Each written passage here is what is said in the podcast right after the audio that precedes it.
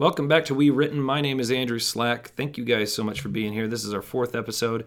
Um, I don't have a whole lot to give you on the beginning of this. I just want to thank everybody who's listened to, to the podcast so far because this is really a labor of love. Um, it's part of this new business plan that I have uh, to succeed as a professional writer.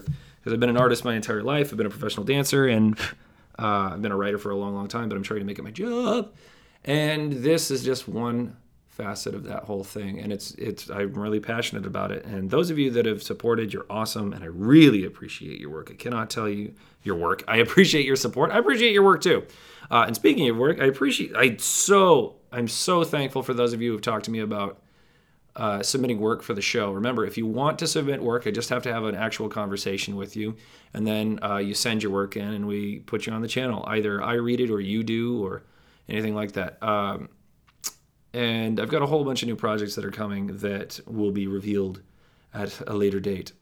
Uh, and I've got a story for you guys actually about being a professional writer. Uh, it's going to be reve- revealed. It's going to be released on Chickenfoot TV, uh, my my YouTube channel, on this Friday for the vlog.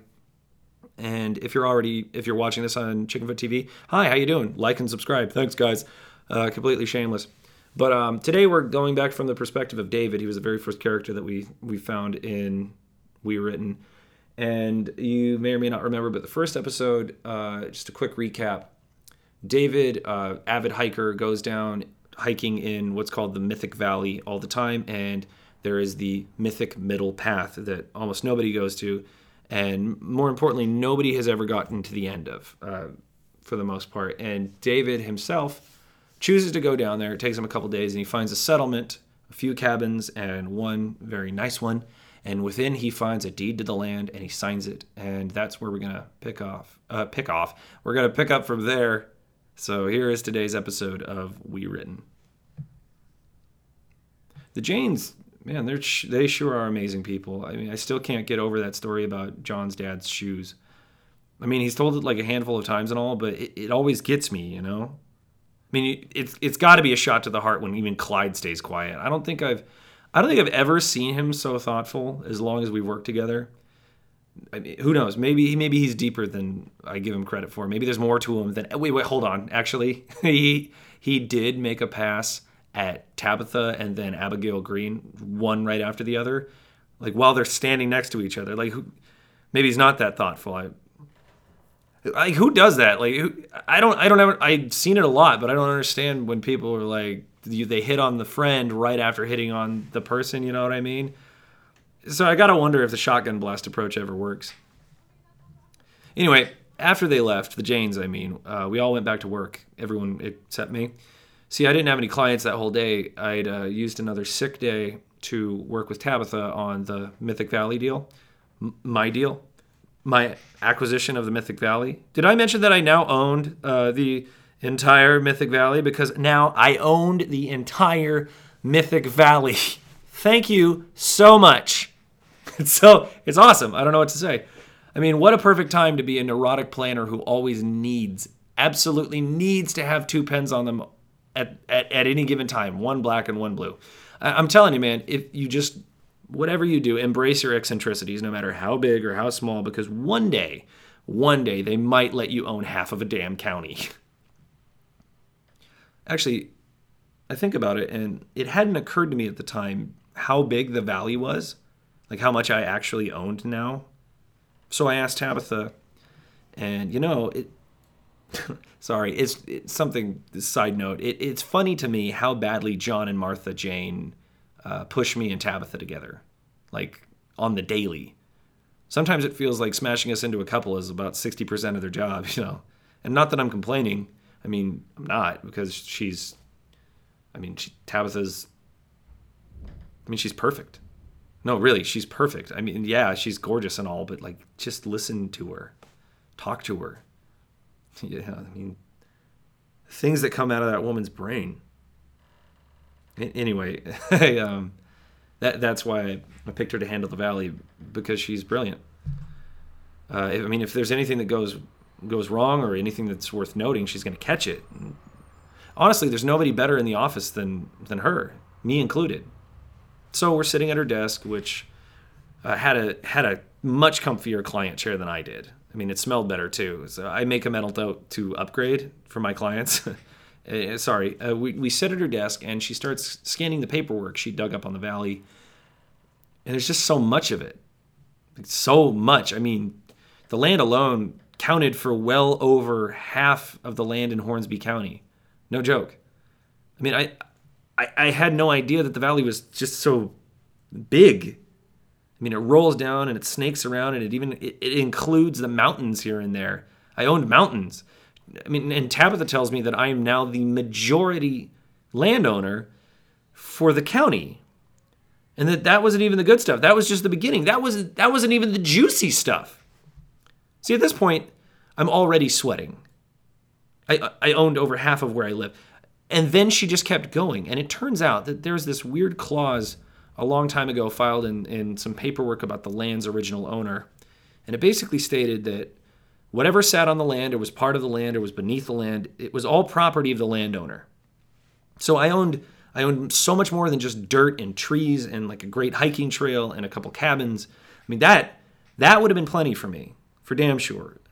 I owned I owned anything and everything property wise that was that so much as is touched the land. If it was rooted in the land, I owned it. And that's ludicrous. I mean, I've like there yeah, emblematic things are those kind of clauses exist, but not like this. I mean, it meant that I owned everything, some of my clients' properties even, and basically everything that they owned that was emblematic to the land. If it was attached to the land, then I owned it. Not their businesses or anything, but yeah, everything else. Hornsbee County is huge, by the way, in homesteading businesses and, and uh, independent contractors and engineers and farmers and more stay at home professionals than basically anywhere else I've ever been. So just use that to think about the, the equipment alone. Never mind. My head was spinning. Sorry, my, my head was spinning. And I don't know what else to, to say about it. I was sweating and I was loopy and I was confused. I was very, very confused. And at some point, I remember Tabitha's hand was on my back and the other was on my neck. And she was asking if I was okay, which I wasn't. I sure wasn't. And she started rubbing my neck and it helped me it helped me calm down a little. Her hands are strong. She helped me calm down. She helped me focus. She helped me breathe. She breathed with me. Millions, billions, maybe. I don't know, trillions. I was so rich property value wise and i was so influential now that i honestly i could have been considered the king of hornsbee county which is which sounds really ugly because hornsbee is not a regal name i'm so diverting i'm sorry but okay i never hurt for money growing up i've never i've never gone hungry except for in college but everybody goes hungry in college i make plenty to survive and and to do things that i love and i make enough to save with a little extra to be stupid and very irresponsible if that happens and i don't hurt for money and I, I understand the value of things. I work in a, in a bank and with property. I, I, I don't care who you are though. You, I don't give a smooth golden shit who you are. When someone mentions the word trillions, your brain just goes ape shit. You can't. At least I can't. I can't comprehend a number like that. I mean, I've been to a Giants game, go Giants, and it's like 60,000 people in one place. And I remember going to, to Pride in San Francisco once, and I thought that it was all of these, like, I thought it was all the people in the entire world, that it was so many people. There couldn't be any more people in the entire world than that. And what I'm saying is your brain, it can't comprehend numbers like that. I had some serious dry mouth. So Tabitha brought me a glass of water and I drank it fast and it wasn't water. I coughed. It was whiskey. I like whiskey. Tabitha likes whiskey. I forgot that Tabitha liked whiskey. So, you know, I like Tabitha, like more than a friend, you know, because God, she's so hot and she's so fucking smart fuck, she's smart and she's so nice. She asked, ugh, she asked if I was okay, and we breathed together more, in and out. You know, you know, you know how to breathe. And it eventually, eventually, I calmed down enough to start understanding my position. Not all of it, mind you, but I mean, really, honestly, it was everything that I had just to understand that I owned my favorite hiking spot in the cabins in the woods. I mean, that was enough. That that alone would have been plenty and then Tabitha starts talking again, you know, and uh, she's going through the legalese, and for some reason that sort of thing always mellows me out. But then she got really quiet, and I wasn't so mellow anymore. And we got back to some of the businesses that would be affected by my owning the land. And she was just about, she was like whispering after a little bit. I had to ease in and over her desk just to hear her. God, she smelled good. Focus. Okay, right. The point is, is she was quiet. Here's the deal. this is some advice if you ever come into some absurd amount of money, you don't brag about it. Don't be loud about it. That's why Tabitha was being so quiet. There were just look, there's been too many famous or rich folk who get more than they bargained for when people figure out how much they're worth. I could probably name at least three people, one actually from the county, who got murdered after winning the lottery. I mean, fuck, there, there's a guy who got shot by his his cousin, I think, or his brother or something. It was over 400 grand. 400 grand. That's not worth, that's not a human life. That's not worth a human life, but I mean, trillions? No, no money, no amount of money is worth a human life. Trillions, though? I, no. Uh, the point is, it is safer if no one knew. If no one knew how much money I had or how much I was worth now, anything like that. The problem was, and I didn't think about it at the time uh, when I signed the thing, there were people uh, I, I don't know how many. There were enough people around me when the Janes had stopped in and they had praised me and been very vocal about Tabitha and my new deal. There were enough people. I don't know. I, I don't know which ones from town. They knew that I owned the valley, and I wondered. I wondered how many of those, however many, knew what that meant. How many people even knew that their properties were part of Mythic Valley, or how many people knew what it meant to own Mythic Valley? One thing was for damn sure and that is uh, people know me. Uh, I've been I've been part of William Jane for a long time now, uh, long enough that I know just about everybody in town for sure, and probably most of the county. I also I and I go out a lot. I'm very social, and honestly, I would say that I leave a lasting impression. I'm a social guy. I'm very nice, and uh, you know, I'm just just off the top of my head, I'm just thinking about Hornsbee County. I've done a lot of work and traveling around the world my entire life, and so I know a lot of people. And now, I mean, and I may not have a lot of family, but or or a lot of close friends for that matter. But you know, I've got a lot of friends. You know what I'm talking. And I was sure that I was going to get a whole lot more. So more panic uh, paranoia, and then some lots and lots of panic and paranoia. And I was suddenly very aware of my mortality, and I was frantically shuffling through the Rolodex of my mind, you know, background checking as best I could every single, each and every single person that I had worked with or met or even bought a cup of coffee from. And now I suspected each and every one of them was going to come in and kill me at a moment's notice. Great. My every sense was electrified, like awakened to this horrible fantasy where I was dodging bullets on my way home and, and sidestepping trap after trap, just trying to get to the bathroom. You know, suddenly, as far as I was concerned, everyone was out to get me. I mean, they weren't, but they could be, as far as I was concerned. They all could be. And all that I had was myself and my wits, which were gone, and I had to survive. I had to run.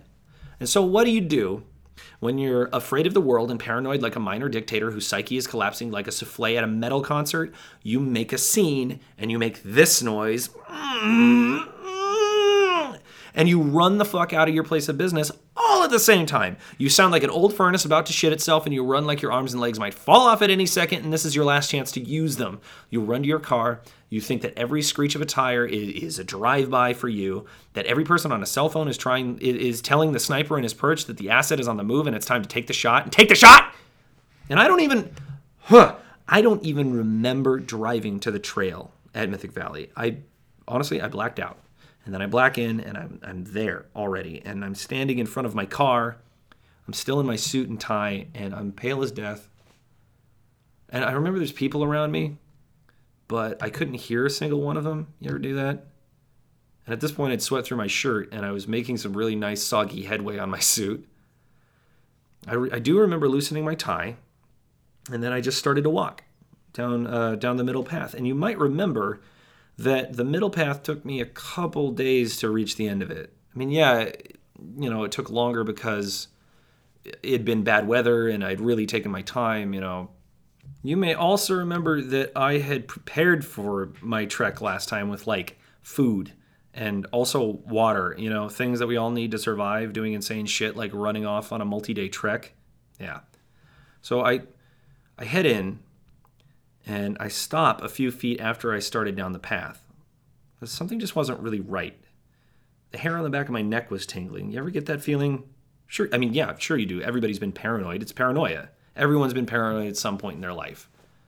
Have you ever actually listened to that feeling? Of course, no. You, of course you haven't. Hell no, you haven't. Because when people talk about being paranoid, it's always made fun of. Yeah? Or it's just written off as, as crazy. And who the hell wants to be the crazy person? Who? No one. No one wants to be the crazy person. And I sure didn't, despite how I was acting since bolting from work. And I'm, as I'm going down this path, every so often I would hear this clanking sound, like metal on metal and these really heavy steps. And I know, I know it's stupid, but all I could think about was Frankenstein or something like a, a zombie in chains. And whatever. Anyway, the point is, I kept hearing this, and I was just, as I was going down the path, and it really wasn't helping my nerves. Oh, uh, fun fact. Do you know what else they call paranoia? Instinct. My instincts were telling me that something very bad was behind me, that something was following me, and I didn't listen. And man, I should have I should have listened. I, I should have listened. it was two or three hours, uh, about two hours, I'd say, before my hanger started setting in. You ever get that? Hangry? You know what I'm talking about? Yeah. It was like, well, honestly, I it like I said before, it was not like my first time heading down the path. See, I'd prepped, like I said, I'd prepped the first time. I'd also been in good spirits. Wasn't like that this time. I'd also had plenty to zone out about that wouldn't drive me further down the black hole of my crazy in my brain. But all I could think about was who was most likely to kill me in my sleep or who was the most bloodthirsty in my past. Worst yearbook ever. Whenever my brain would chill out, my instincts would take over.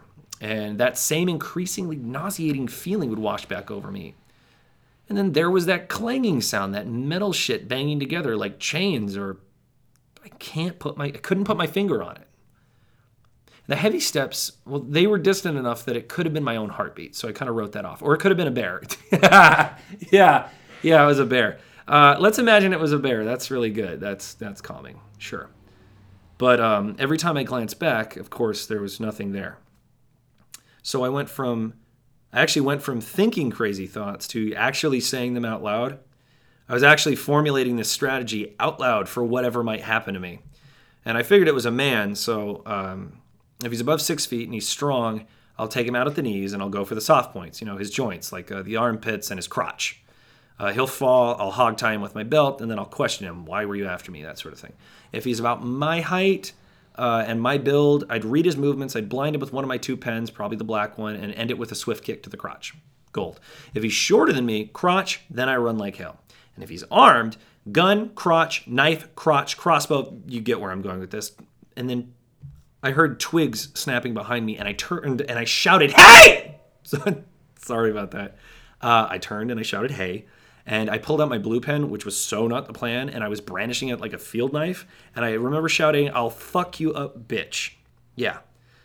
And the birds just continued to call to one another, and they were most likely asking who the fuck this loud idiot was down their path. And I, I feel like I didn't so much look threatening as I looked really pissed off to be signing autographs. And at this point, three hours have gone by, and my hanger headache was squeezing the back of my eyes. You know what I'm talking about? Sounds were getting louder and smells were stronger, mine included. I stunk. Oh, God. Also, my gut was long empty. I hadn't eaten since the day before. You see, I had this plan that uh, after work, I'd ask Tabitha to dinner and a drink at Blue Eyes, you know, before the mental break. So I hadn't eaten in like, geez, 26 hours? That's unhealthy. My stomach was growling, and I kept doing my best to keep it tight, you know, to avoid hunger vomit. You know what I mean? You ever had that, that hunger vomit thing? What the fuck is that about?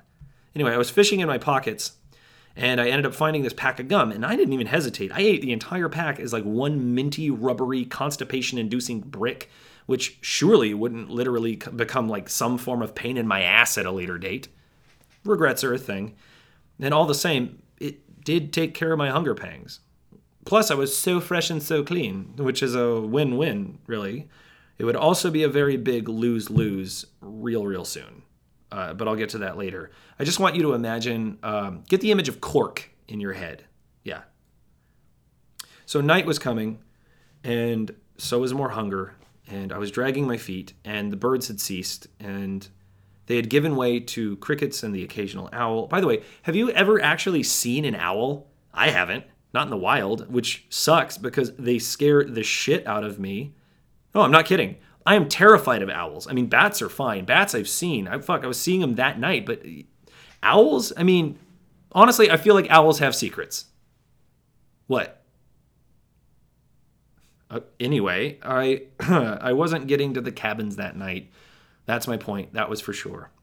And like I said, I was getting plenty hungry, and unless I wanted to eat the dirt caked shirt off my back, I, I needed to search for something substantial. You know, substantial. And I had about a solid hour and a half max until it got too dark to see my hand in front of my face. See, the canopy of trees overhead, they made 7 p.m. look like midnight. Also, uh, as I as I started off, uh, have you ever been dehydrated? I mean, I hadn't either. Not really. Not like dangerously dehydrated. Not not until I, I decided to move. Not until right about then. I was out. Okay, almost. I was almost out. I almost passed out, right out, no joke. I stumbled and I came to a knee, and then the world spun, and all I could taste was metal before hitting the ground, and oh, I was scared to death. Oh, by the way, did you know that stress burns energy too? Of course you did. I did not. I didn't think about it. So, yeah, not only had I been trekking down that thing all day and not eaten, but I also been freaked out. So I, I, I had nothing left in me. And I, I woke up groggy and very scared a few minutes later. Luckily, it hadn't been that long, but I was still, I was out long enough that I knew it, it was serious and that some long term damage could be done if I didn't do anything, if the damage hadn't already been done. I needed to find food, I needed to find water.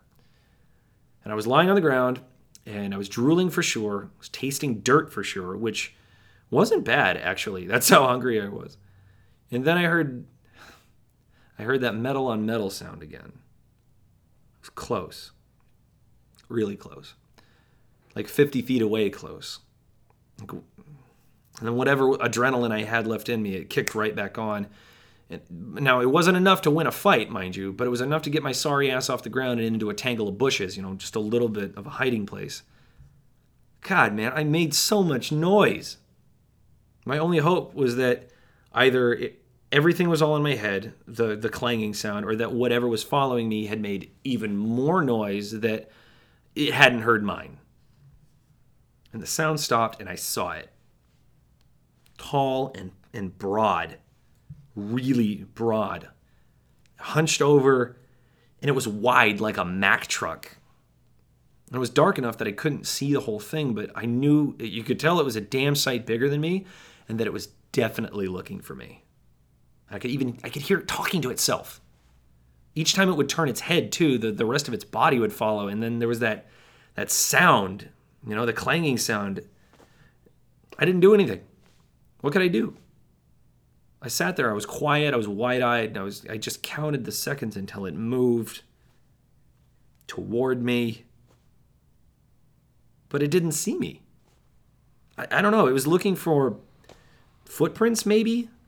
Or, or maybe it was looking for me. I'm not really sure, but it looked almost lost.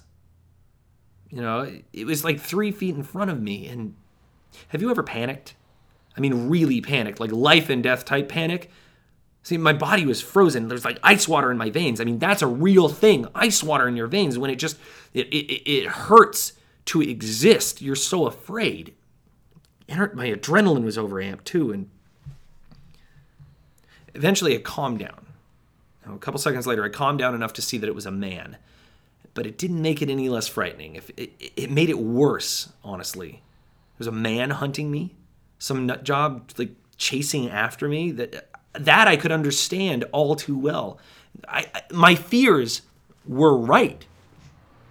So I held my hand over my mouth and I squeezed my jaw as hard as I could while still being able to breathe. And I saw what was making the clanging sound. And yeah, of course it was a machete. And it was brand new. I guess he'd bought the machete just for me. Lucky me.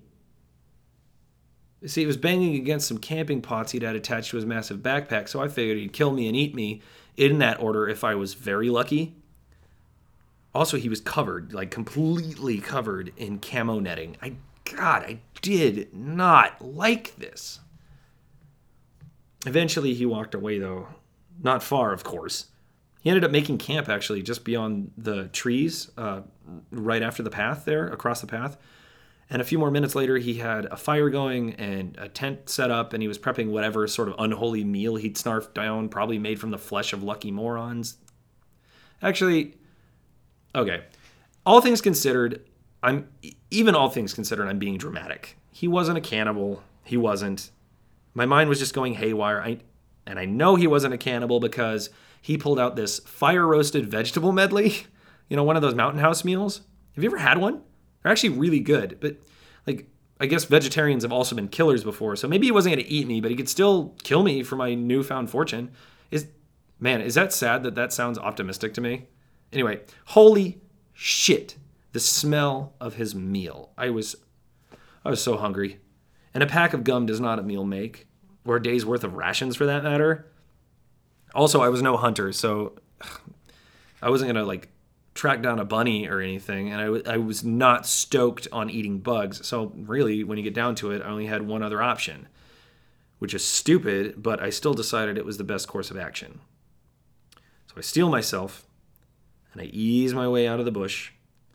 I didn't make a single sound, I swear. You could call me the thing that stalks the darkness. And I got closer to his campfire. See, I was being pulled in. You know what I mean? Like hooking my lip for the smell of his food. See, I needed it to be my food. And I crept closer, and closer still, closer. He was a big guy. I, I could see his back muscles through his jacket. No joke. So I, uh, if he caught me, I was done. I needed to be quick. I needed to hit him with everything I had. So I did. Man, he went down easy. You'd think a guy that big would take more to knock out, but no, it was really easy actually. I, okay, and to be fair, I did crack him in the back of the head with one of his own cast iron pans. I mean, you know, you see people in movies get smashed with cast iron skillets and they're like, they're mostly okay, right? Not that guy. Ugh. In real life, that'll probably almost kill you. At the very least, it'll almost kill you. I mean, he's still breathing. I didn't, I didn't kill him. I don't think. He was also mumbling and he was bleeding. I actually, honestly, I felt kind of bad, even though he was trying to kill me. I mean, I assumed he was trying to kill me. Also, this doesn't really matter, but you know how killers in movies are always like gruff or scarred and ugly or, or whatever? Well, he was not. He was handsome. Oh man, he was real good looking. Like, best looking murder award for sure. So I snatch up the meal that was still in his hand and still in the package, and I took a bite, and my God, it was good. So good. Best thing I've ever eaten. You know, hunger is the greatest spice and that sort of thing. Then I took his machete, for good measure. I mean, come on. Then I looked around the rest of his campsite, and I know that I was hungry and loopy, and I had to judge him. He'd lugged with him like an entire kitchen, and all of it was brand new. Not a damn thing had been used before. The tent, which was still rolled up, which I also took, by the way, all of his cooking supplies were were spotless, not to mention the expensive looking chair I'd knocked him clean out of, or or his clothes for that matter. They were all squeaky clean. They were shiny and new camo. New camo. This guy was no hunter. Or he wasn't even a hobbyist. He probably just ducked out that day or like that week to grab all that shit for the explicit purpose of hunting me down the middle path. His backpack, for that matter, it, his backpack was big enough to hold several weeks worth of Mountain House meals, and of course it did. He had shit, I don't know, like 30. Okay, maybe like maybe closer to 15 or 20 of those meals in his bag. So I, I had to take two more. I never did like the chili mac and beef, but I wasn't complaining about a free meal. And then I left. I left him there to sleep off the concussion I'd given him, you know, if he didn't die in his sleep. But really, and I really say this in all honesty and clarity, fuck that guy. I'm no murderer, but he was hunting me. Payback is indeed a bitch. Now, I found a place to camp out uh, with it, with my would-be assailant's um, tent, and it was a warmish night, so sleeping uh, far, far, far down the path, uh, off in some bush. It really wasn't that bad. I slept in my clothes and I ate another one of the meals. And of course, I had forgotten that you actually have to cook them. So it was more like eating dusty ramen that tasted like chili mac ass. But still, I got to eat and I got to fall asleep on a full stomach. And that's it. And I woke up and I left the tent behind while eating a brick of spaghetti for breakfast. Uh, it was the other meal. And then it was a pretty uneventful day. I mean, hours went by before I even got to the end of the path. Yeah. The only the only way that I even knew that I was at the end of the path, I was so zoned out, was that I hit the thick branches uh, at the very end, and I could hear the river. I mean, really, I wasn't paying a whole lot of attention. I really wasn't, but it seemed significantly shorter than the first time just to get to the end. I mean, I'd, I'd covered a ton of ground running and hiding for that matter. Uh, man, I had nothing left in me. Again. And it was worse than the first time, actually. I'd been, I mean, this time I was jogging all day off and on, and really, I wasn't the best marathoner, and the only thing that I'd really had to eat was that uncooked mountain meal, and God, I had nothing left in me food, liquid, or, or energy. I mean, at, at best, I was made of fumes. My last and my only hope was I had to find something inside the cabins. Anything would do. I, I honestly even thought about eating Hazel, the raccoon that I'd met the first time. I mean, she'd be gamey, but she'd probably be delicious. See, I, I stumble through the brush and then I get to the cabins, and I gotta be honest, they were really beautiful in the evening sun. I mean, they really, really were. And I get to the main cabin, uh, the town hall, I guess, maybe, or the mayor's house. Anyway, I, I went inside and I completely ransacked the place for something that even remotely resembled food. Water was more important for sure, but I'm very stupid and I really like to eat. And all the cabins were, excuse me, the cabinets, all the cabinets were empty except for one. It was the largest one, and it was the pantry. Pickles. All the pickles a man could ever stand I mean, I, I, imagine this is where pickles came from and where they vacationed and where they raised new little families of pickles. Normal pickles, pickled eggs, pickled carrots, like some kind of pickled root, pickled cabbage. There was sauerkraut, there were pickled onions, there was there was some kind of pickled fish even, and more pickles, more normal pickles, more and more and more, and all of the sodium a man's body could ever need. And I grabbed the nearest jar, and I'm telling the story to you now, and God, my, my mouth is watering just remembering it. And I grabbed the nearest jar and I packed it was it was packed with the largest pickles that I had ever seen. And I popped the top, and the room filled with that unmistakable funk of brine. And I love that smell. I love it normally. I mean, but I man, I love me some pickles. I can't I can't stress that enough. So this was like holy grail shit right here. And in general I love pickles, but that day it meant life life giving, life preserving, delicious brine. And holy shit, were they ever the best pickles that I'd have in my short time on this planet thus far? I mean, I easily had five of them, and they were each as thick as your wrist and about half the length of your forearm. They were so good. So good. And I was full. Oh, I felt great. So full. And then I had more more pickles. And then I, I popped open the onions for some variety, and they were so goddamn good. It was this explosion of flavor and a smell like no other. And I alternated between the two until I just couldn't pack my gut full anymore. And then, oh man, I was I moaned and I munched and I just kept on going. And I was so thirsty, so thirsty. Did I mention sodium? Because I was full up on salt and ready for a quench. Let me tell you. You know the sink, of course, because of probably when everything was built. It had no plumbing; it just had a hole. Uh, it was just, it really was. It wasn't even a hole. It was just like a basin there. There was no plumbing at all. But outside, near the middle of the cluster of cabins, there was a water pump. And I actually said, I said out loud, "Oh, mama!" And I trudged outside with a half-eaten pickle in my hand. And my strength had been restored. You know, thanks to the nearly God, I must have eaten like three pounds of pickled foods just wolfed it all down. And so working the pump wasn't that hard. My strength was actually back. Uh, and the water gurgled up, and this rusty brown liquid spilled out. And then eventually it gave way to uh, clear well water a few seconds later. and the taste of minerals were powerful, but they weren't unpleasant. I mean, I was plenty happy to guzzle it all down and soak my head. And never mind that it tasted a little bit like pennies. And that headache that had been so omnipresent the past day or so had left me. I was, you know, hungry as I had been and sure as hell dehydrated. I mean, all things considered, I was, when I calmed down and thought about everything, I was really shocked that I'd even made it to the cabins. I mean, what I had done just heading down the path unprepared was very, very stupid. I could have died. Never mind the fucking guy who was chasing me. I could have just died on my own. I actually had, I, I, owed a little bit of thanks to the guy who was trying to kill me. Isn't that some irony? Anyway, I started running over my insanity from the day before and I laughed a little. I mean, it, it was going to be a hell of a time explaining my behavior to the Janes, especially Tabitha. Shit. Shit, Tabitha. I I didn't think about this, but at the time, I, I, could I could kiss my chances with her goodbye. You know, that was for sure. Who makes a noise like that and runs off? You know, who full on runs out of their place of business?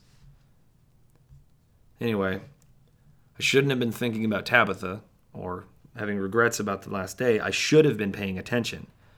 Not in my head, not eating another pickle. I should have been looking right in front of me and remembering something very important that I had attacked a man who had been tracking me, who had been hunting me down that I had hurt this man, I had robbed him, and I'd left him at his well stocked camp with plenty enough time to recover, eat, and maybe even shave, and plenty more time to follow me all the way to the cabins because he did. There he stood at the furthest end of the settlement. His fists were balled, his pack had dropped to the ground, and he had another blade in his hand. Awesome. His blade I mean, it was smaller than the machete I'd taken, but it was plenty sharp. It was a Marine's knife. Of course he's a Marine, I thought. And of course, I didn't have the machete on me. It was back in the house. it was on the countertop. There was blood on the killer's white t shirt, and he was plenty dirty and clearly very angry. He was walking up to me fast, and he did that jerk back times thing, that jittery, like fear-filled way when you have your, you know, your brain is screaming that your body should move, but your body is clearly not listening. And so I actually screamed, like out loud. I screamed and I ran into the house and I grabbed the machete and I came back and I was still screaming and I screamed, What do you want? And he fell to the ground. He it dropped like just a sack of potatoes. And then he scurried back to his stuff and he put up one hand and says, Please don't hurt me and calm down. And I did. I calmed down immediately. I calmed right down. He was terrified of me. He thought, he even said he thought I was going to chop him up. Sorry, I said. And it took a good five minutes of us apologizing to each other and desperately convincing each other that we weren't out to kill each other. Then there was more apologizing. Oh, uh, to be sure, I kept his machete, just to be safe. Also, this proves that you can convince yourself of crazy shit. Because I looked down at the Marine's knife that he had, quote unquote. It was a pen. It was a pen. He was holding a pen. It wasn't a knife.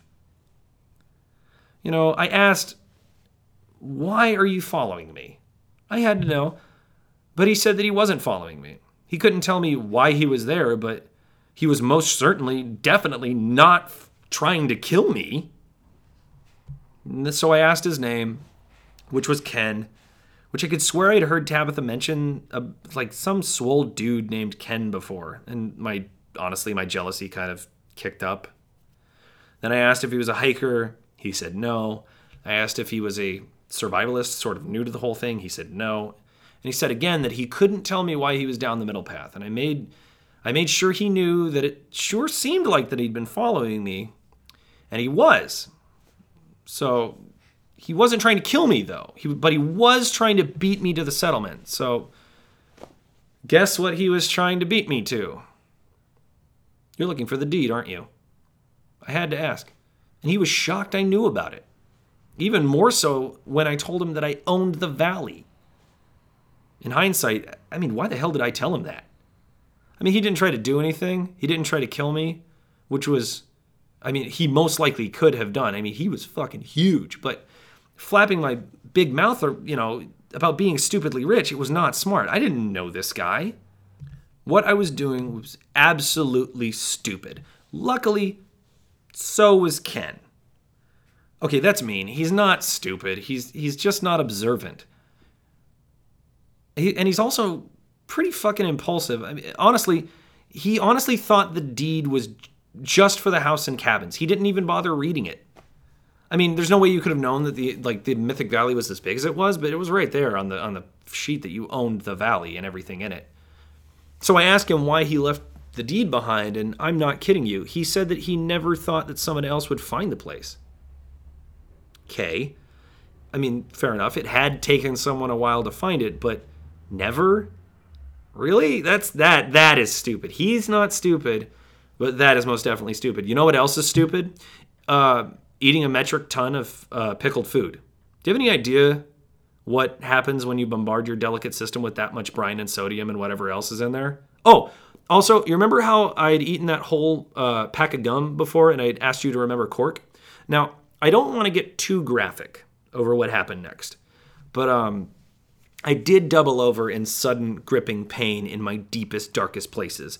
And to describe exactly what happened next, I'm going to give you an analogy that you won't like and some recommended reading for um, color to sort of fill in the blanks here.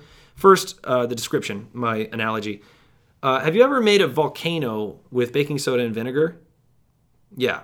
Now, I want you to imagine having it wadded up with cork before the experiment. Now, imagine all of that pressure and the release. Do you get where I'm going with this? And for color, of, of how it really went, really went, I want you, I highly recommend you read the story that I found on Tumblr a few weeks back. Um, it's it's very graphic and it's also very similar to what happened to me. Just just go look up Annan loves pickles. Just do that. Just go and do that so I don't have to describe what kind of downtown pushdowns was going on within my body. Anyway, after that, we talked for a while. Uh, you know, after my episode in the outhouse uh, had, you know, let's not talk about that anymore. Uh, I was hydrating the entire time we're talking, and it, you know, it turns out that Ken's actually really nice. And again, he's not stupid. He's just really impulsive. He's actually pretty fucking smart. And luckily, he didn't know that it was me who hit him over the head and robbed him. Also, I didn't correct him. It was a dick move, but whatever. Ken, as it turns out, had just moved to town a few weeks prior, and he was actually Tabitha's neighbor. And I asked all these probing questions because I'm a dick to see if he had feelings for her, you know, as if I'd ever grow a pair and actually act on my feelings and ask her out. And Ken didn't seem to find her attractive, even. Like, she wasn't his type or something, which is crazy because what it is. I mean, she's everyone's type.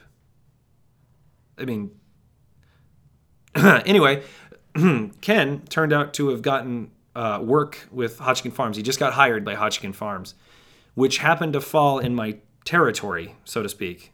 Uh, he's an engineer. Yeah. And he loves his job and he loves his dog as much as life itself. And, you know, he was a real pleasure to talk to. I mean, and that was really the rest of the night. He actually even ended up inviting me to go to the ranch, to go to Hodgkin Farms. It's a really big deal. I, I don't know if you know that, but like Hodgkin is well known in the county. I mean, like all over, actually. I remember being in Japan and, and seeing their products there is nuts. Anyway, it's really hard to get on site. You have to either uh, work there or you have to be a student in their program or you have to be directly invited by uh, a staff member so this was great. I I never actually been there as long as I'd lived in Hornsbee County, and I'd always wanted to. Um, but anyway, I'm, I'm getting off the topic. Like I said, that was all we did for the night. You know, and I actually I gave him the bed upstairs uh, because it only seemed right after smashing his brains in. You know, the night before, and I took the couch and we both slept soundly. I mean, Ken hadn't hadn't been after me. He hadn't been hunting me or trying to murder me for my fortune. And he's just a really nice guy who'd beaten, honestly, beaten me to the punch.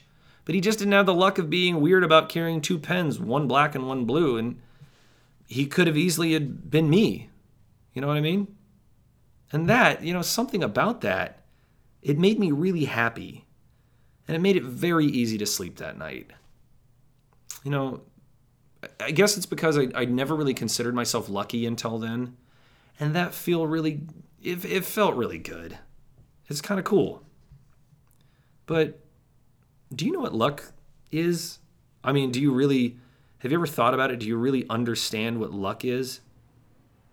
See, my favorite definition, it goes like this Luck is the random of the universe made manifest. Luck is the fairy tale we tell ourselves to explain the good and the bad. It's essentially lies. See, I told myself that Ken was harmless and a friend, which is true. And that made me feel lucky. It made me believe that there wasn't someone uh, following me, that there wasn't someone outside my cabin uh, in the darkness watching me sleep and wishing and planning to do me harm. See, this is a great example of the lies that we tell ourselves, even if we don't know we're lying. See, I told myself, I told myself that I was lucky and that I would be safe, and that I would sleep through the night and I'd be fine when morning came. And why wouldn't I think that? See, I was convinced that I was safe inside those walls. I didn't know any better. How could I have known any better? I mean, I wasn't the one standing outside of my window wearing a green hat and a brown coat. I wasn't the one who'd followed both Ken and I soundlessly through the woods. I was the stupid one, asleep on the couch, oblivious as the window slid open and a hand crept in. So that is going to be the end of this episode of We Written. Um, and a little spoiler alert. Well, not so much a spoiler, but um, the scenario that I just set up is it leads into a true story that happened to me when I was a kid. You will most likely hear it at some point. Um, for now, uh, if you're again, if you're interested in writing for we, we written, if you're interested in doing a chapter, uh, remember that it doesn't have to come from any specific standpoint. Uh, it does have to continue the story in some way and happen in the same universe. Um, and if you're interested in doing that, just have a conversation with me, and then after that, you'll give me your episode, and then we'll get it on here. And again, you can read it or I can read it. It's really up to you. The point of this whole thing, again, if you haven't, if this, we're still pretty young in this whole thing, in in the doing of the podcast. If it, I, I want to do this to collaborate, and I want to do this because I feel like there's not enough avenues for lesser known for for for authors in general to get their stuff on here for musicians and any kind of storyteller to really get their word out there. So if you are one of those things, I would really love to hear your work. Uh, for now, that's going to be it from me. My name is Andrew Slack. This is We Written. Thank you guys so much for listening and for your input and for your support. For damn sure. Um, uh, for other work that we're doing, please check out Chickenfoot TV on YouTube. If you are listening to this on Chickenfoot TV, thank you guys so much for your support there. This is available on SoundCloud, Chickenfoot TV on YouTube, and uh, iTunes. Uh, but that's going to be it for me. Thank you guys so much. Go and have the best day that you've ever had, and we'll see you again on We Written.